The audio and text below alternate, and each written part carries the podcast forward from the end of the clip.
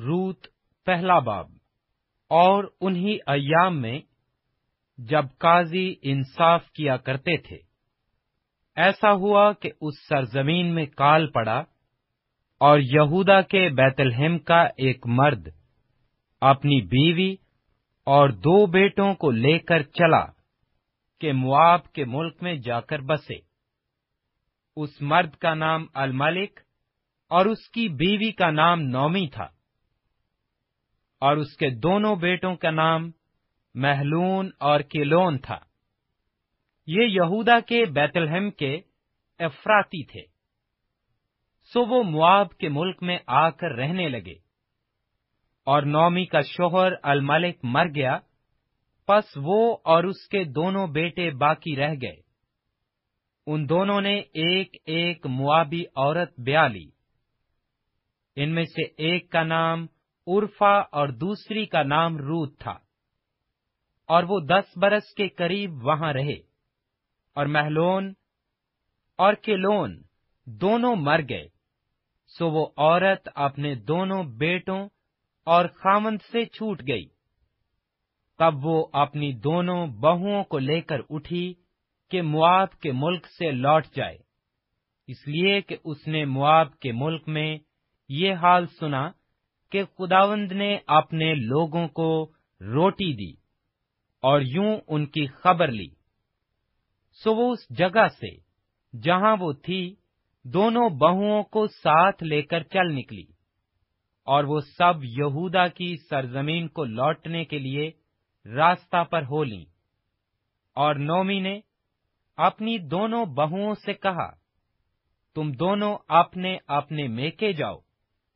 جیسا تم نے مرحوموں کے ساتھ کیا اور میرے ساتھ کیا، ویسا ہی خداون تمہارے ساتھ مہر سے پیش آئے۔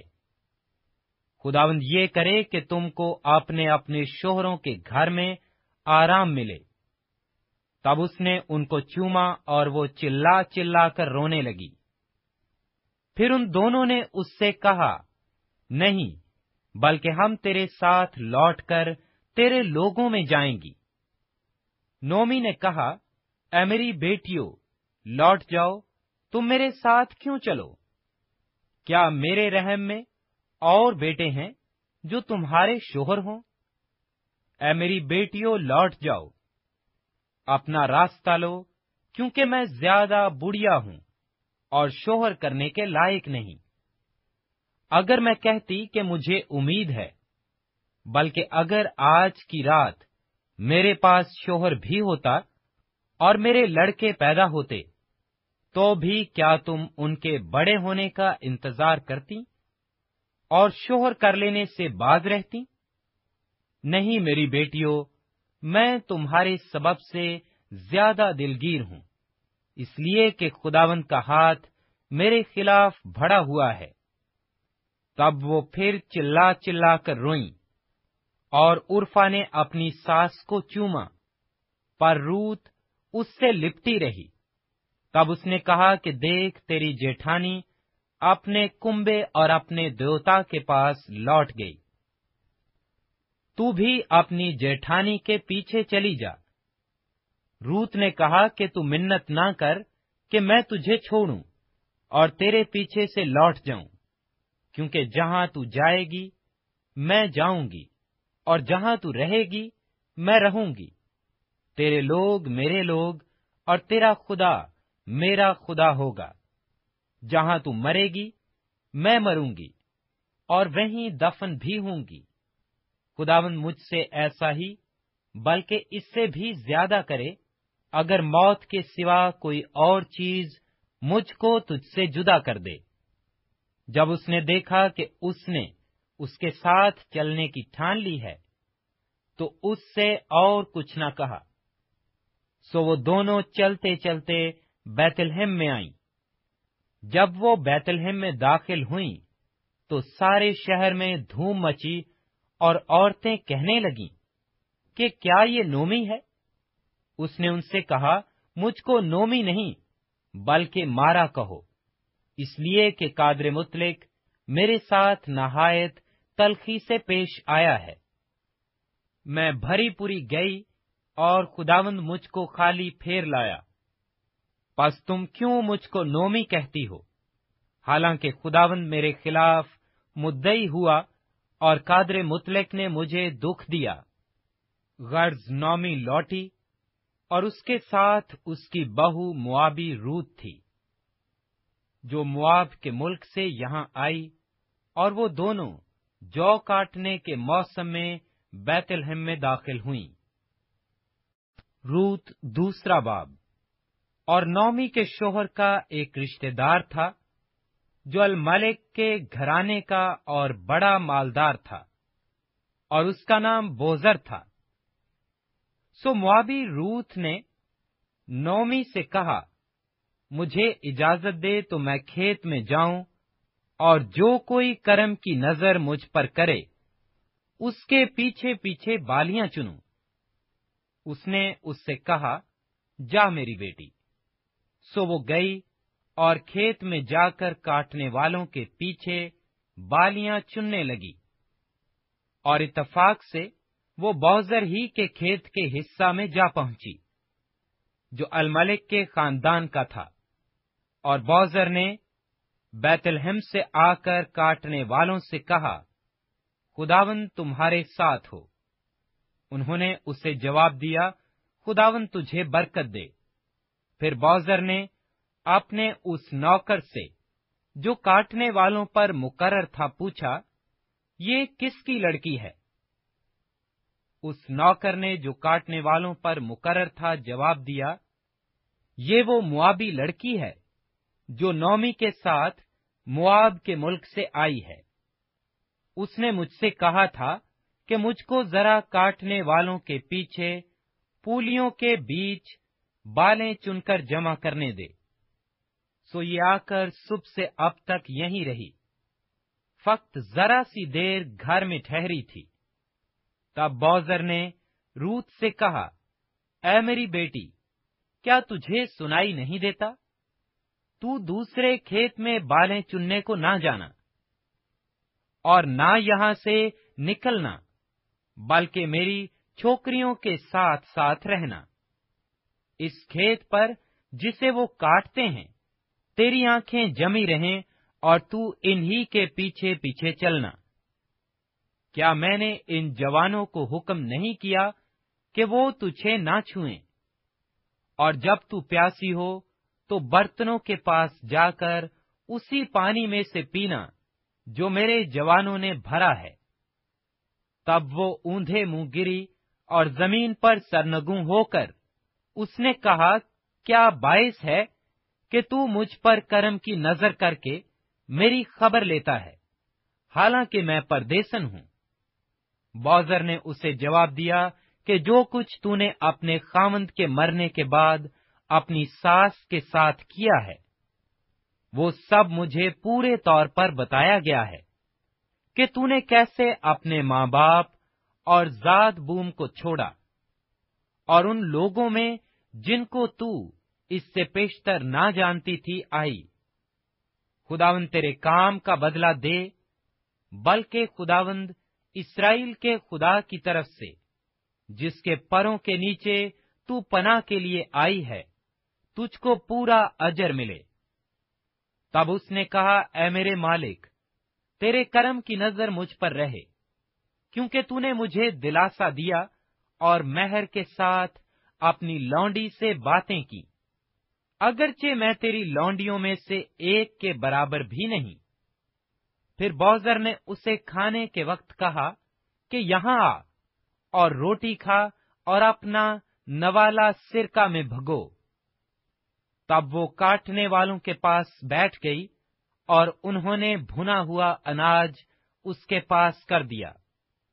سو اس نے کھایا اور سیر ہوئی اور کچھ رکھ چھوڑا۔ اور جب وہ بالیاں چننے کو اٹھی تو بوزر نے اپنے جوانوں سے کہا کہ اسے پولیوں کے بیچ میں بھی چننے دینا اور اسے ملامت نہ کرنا اور اس کے لیے گٹھروں میں سے تھوڑا سا نکال کر چھوڑ دینا اور اسے چننے دینا اور جھڑکنا مت۔ سو وہ شام تک کھیت میں چنتی رہی اور جو کچھ اس نے چنا تھا اسے پھٹکا اور وہ قریب ایک ایفا جو نکلا اور وہ اسے اٹھا کر شہر میں گئی اور جو کچھ اس نے چنا تھا اسے اس کی ساس نے دیکھا اور اس نے وہ بھی جو اس نے سیر ہونے کے بعد رکھ چھوڑا تھا۔ نکل کر اپنی ساس کو دیا۔ اس کی ساس نے اس سے پوچھا، تو نے آج کہاں بالیں چنی اور کہاں کام کیا؟ مبارک ہو، وہ جس نے تیری خبر لی۔ تب اس نے اپنی ساس کو بتایا کہ اس نے کس کے پاس کام کیا تھا اور کہا کہ اس شخص کا نام، جس کے ہاں آج میں نے کام کیا بوزر ہے۔ نومی نے اپنی بہو سے کہا، وہ خداون کی طرف سے برکت پائے، جس نے زندوں اور مردوں سے اپنی مہربانی باز نہ رکھی۔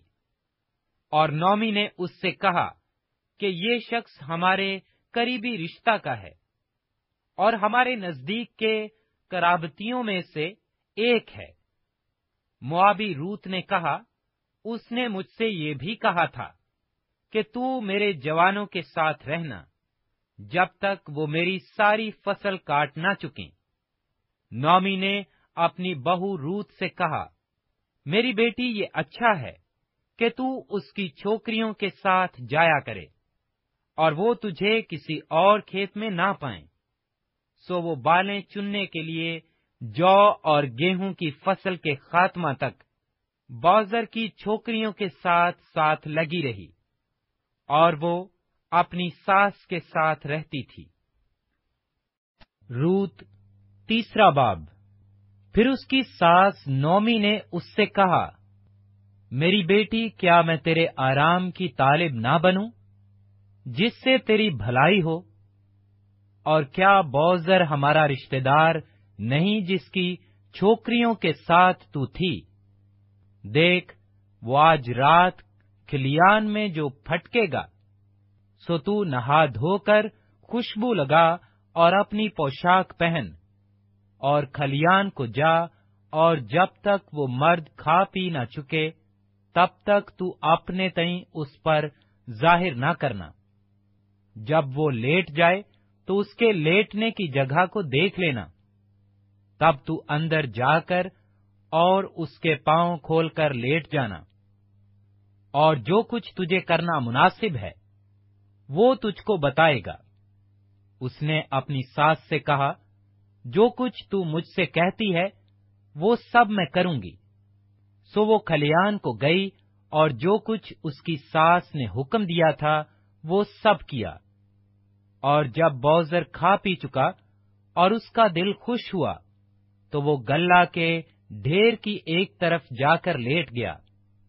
تب وہ چپکے چپکے آئی اور اس کے پاؤں کھول کر لیٹ گئی اور آدھی رات کو ایسا ہوا کہ وہ مرد ڈر گیا اور اس نے کروٹ لی اور دیکھا کہ ایک عورت اس کے پاؤں کے پاس پڑی ہے۔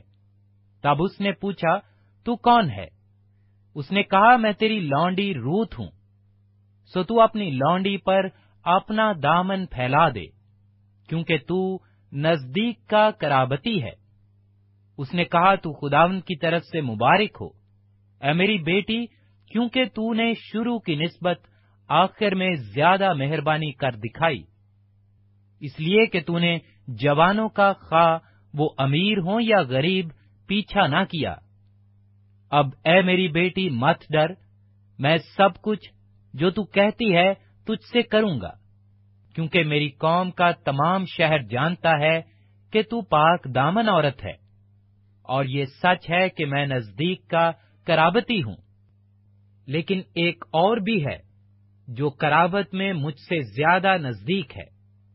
اس رات تو ٹھہری رہ اور صبح کو اگر وہ کرابت کا حق ادا کرنا چاہے تو خیر وہ کرابت کا حق ادا کرے۔ اور اگر وہ تیرے ساتھ کرابت کا حق ادا کرنا نہ چاہے تو زندہ خداون کی قسم ہے۔ میں تیرے ساتھ کرابت کا حق ادا کروں گا۔ صبح تک تو تو لیٹی رہ۔ سو وہ صبح تک اس کے پاؤں کے پاس لیٹی رہی اور پیشتر اس سے کہ کوئی ایک دوسرے کو پہچان سکے، اٹھ کھڑی ہوئی۔ کیونکہ اس نے کہہ دیا تھا کہ یہ ظاہر ہونے نہ پائے کہ کھلیان میں یہ عورت آئی تھی۔ پھر اس نے کہا اس چادر کو جو تیرے اوپر ہے لا اور اسے تھامے رہ۔ جب اس نے اسے تھاما تو اس نے جو کے چھ پیمانے ناپ کر اس پر لاد دیے۔ پھر وہ شہر کو چلا گیا۔ جب وہ اپنی ساس کے پاس آئی تو اس نے کہا، اے میری بیٹی، تو کون ہے؟ تب اس نے سب کچھ جو اس مرد نے اس سے کیا تھا، اسے بتایا۔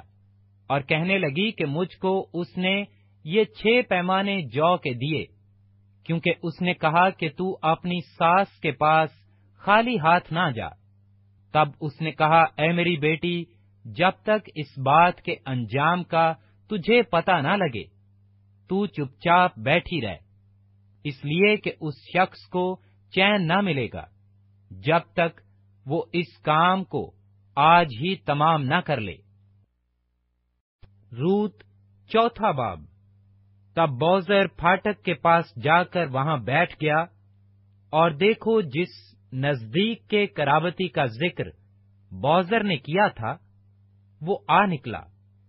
اس نے اس سے کہا، ارے بھائی، ادھر آ اور ذرا یہاں بیٹھ جا۔ سو وہ ادھر آ کر بیٹھ گیا۔ پھر اس نے شہر کے بزرگوں میں سے دس آدمیوں کو بلا کر کہا، یہاں بیٹھ جاؤ۔ سو وہ بیٹھ گئے۔ تب اس نے اس نزدیک کے کرابتی سے کہا، نومی جو مواب کے ملک سے لوٹ آئی ہے، زمین کے اس ٹکڑے کو جو ہمارے بھائی الملک کا مال تھا بیچتی ہے۔ تو میں نے سوچا کہ تجھ پر اس بات کو ظاہر کر کے کہوں گا کہ تو ان لوگوں کے سامنے جو بیٹھے ہیں اور میری قوم کے بزرگوں کے سامنے اسے مول لے۔ اگر تو اسے چھڑاتا ہے تو چھڑا، اور اگر نہیں چھڑاتا تو مجھے بتا دے، تاکہ مجھ کو معلوم ہو جائے، کیونکہ تیرے سوا اور کوئی نہیں جو اسے چھڑائے، اور میں تیرے بعد ہوں۔ اس نے کہا، میں چھڑاؤں گا۔ تب بوزر نے کہا، جس دن تو وہ زمین نومی کے ہاتھ سے مول لے تو تجھے اس کو موابی روت کے ہاتھ سے بھی، جو مردہ کی بیوی ہے، مول لینا ہوگا، تاکہ اس مردہ کا نام اس کی میراث پر قائم کرے۔ تب اس کے نزدیک کے کرابتی نے کہا، میں اپنے لیے اسے چھڑا نہیں سکتا۔ تا نہ ہو کہ میں اپنی میراث خراب کر دوں۔ اس کے چھڑانے کا جو میرا حق ہے، اسے تو لے لے، کیونکہ میں اسے چھڑا نہیں سکتا۔ اور اگلے زمانہ میں اسرائیل میں معاملہ پکا کرنے کے لیے چھڑانے اور بدلے کے بارے میں یہ معمول تھا کہ مرد اپنی جوتی اتار کر اپنے پڑوسی کو دے دیتا تھا۔ اسرائیل میں تصدیق کرنے کا یہی طریقہ تھا۔ سو اس نزدیک کے کرابتی نے بوزر سے کہا کہ تو آپ ہی اسے مول لے لے۔ پھر اس نے اپنی جوتی اتار ڈالی اور بوزر نے بزرگوں اور سب لوگوں سے کہا، تم آج کے دن گواہ ہو کہ میں نے الملک اور کیلون اور محلون کا سب کچھ نومی کے ہاتھ سے مول لے لیا ہے۔ ماں سوائے اس کے، میں نے محلون کی بیوی موابی روت کو بھی اپنی بیوی بنانے کے لیے خرید لیا ہے، تاکہ اس مردہ کے نام کو اس کی میراث میں قائم کروں اور اس مردہ کا نام اس کے بھائیوں اور اس کے مکان کے دروازہ سے مٹ نہ جائے۔ تم آج کے دن گواہ ہو۔ تب سب لوگوں نے جو پھاٹک پر تھے اور ان بزرگوں نے کہا کہ ہم گواہ ہیں۔ خداوند اس عورت کو جو تیرے گھر میں آئی ہے، راخل اور لیہا کی مانند کرے۔ جن دونوں نے اسرائیل کا گھر آباد کیا، اور تو افراتا میں تحسینوں افرین کا کام کرے اور بیت الحم میں تیرا نام ہو اور تیرا گھر اس نسل سے جو خداون تجھے اس عورت سے دے فارس کے گھر کی طرح ہو، جو یہودا سے تمر کے ہوا۔ سو بوزر نے روت کو لیا اور وہ اس کی بیوی بنی اور اس نے اس سے خلوت کی اور خداون کے فضل سے وہ حاملہ ہوئی اور اس کے بیٹا ہوا اور عورتوں نے نومی سے کہا خداون مبارک ہو، جس نے آج کے دن تجھ کو نزدیک کے کرابتی کے بغیر نہیں چھوڑا، اور اس کا نام اسرائیل میں مشہور ہو، اور وہ تیرے لیے تیری جان کا بحال کرنے والا اور تیرے بڑھاپے کا پالنے والا ہوگا، کیونکہ تیری بہو جو تجھ سے محبت رکھتی ہے اور تیرے لیے سات بیٹوں سے بھی بڑھ کر ہے، وہ اس کی ماں ہے، اور نومی نے اس لڑکے کو لے کر اسے اپنی چھاتی سے لگایا اور اس کی دائیا بنی اور اس کی پڑوسنوں نے اس بچے کو ایک نام دیا اور کہنے لگی کہ نومی کے لیے بیٹا پیدا ہوا، سو انہوں نے اس کا نام اوبید رکھا۔ وہ یسی کا باپ تھا جو داؤد کا باپ ہے۔ اور فارس کا نصب نامہ یہ ہے، فارس سے ہسرون پیدا ہوا اور ہسرون سے رام پیدا ہوا اور رام سے امت دناب پیدا ہوا اور امت دناب سے نحسون پیدا ہوا اور نحسون سے سلمون پیدا ہوا اور سلمون سے بوزر پیدا ہوا اور بوزر سے اوبید پیدا ہوا اور اوید سے یسی پیدا ہوا اور یسی سے داؤد پیدا ہوا۔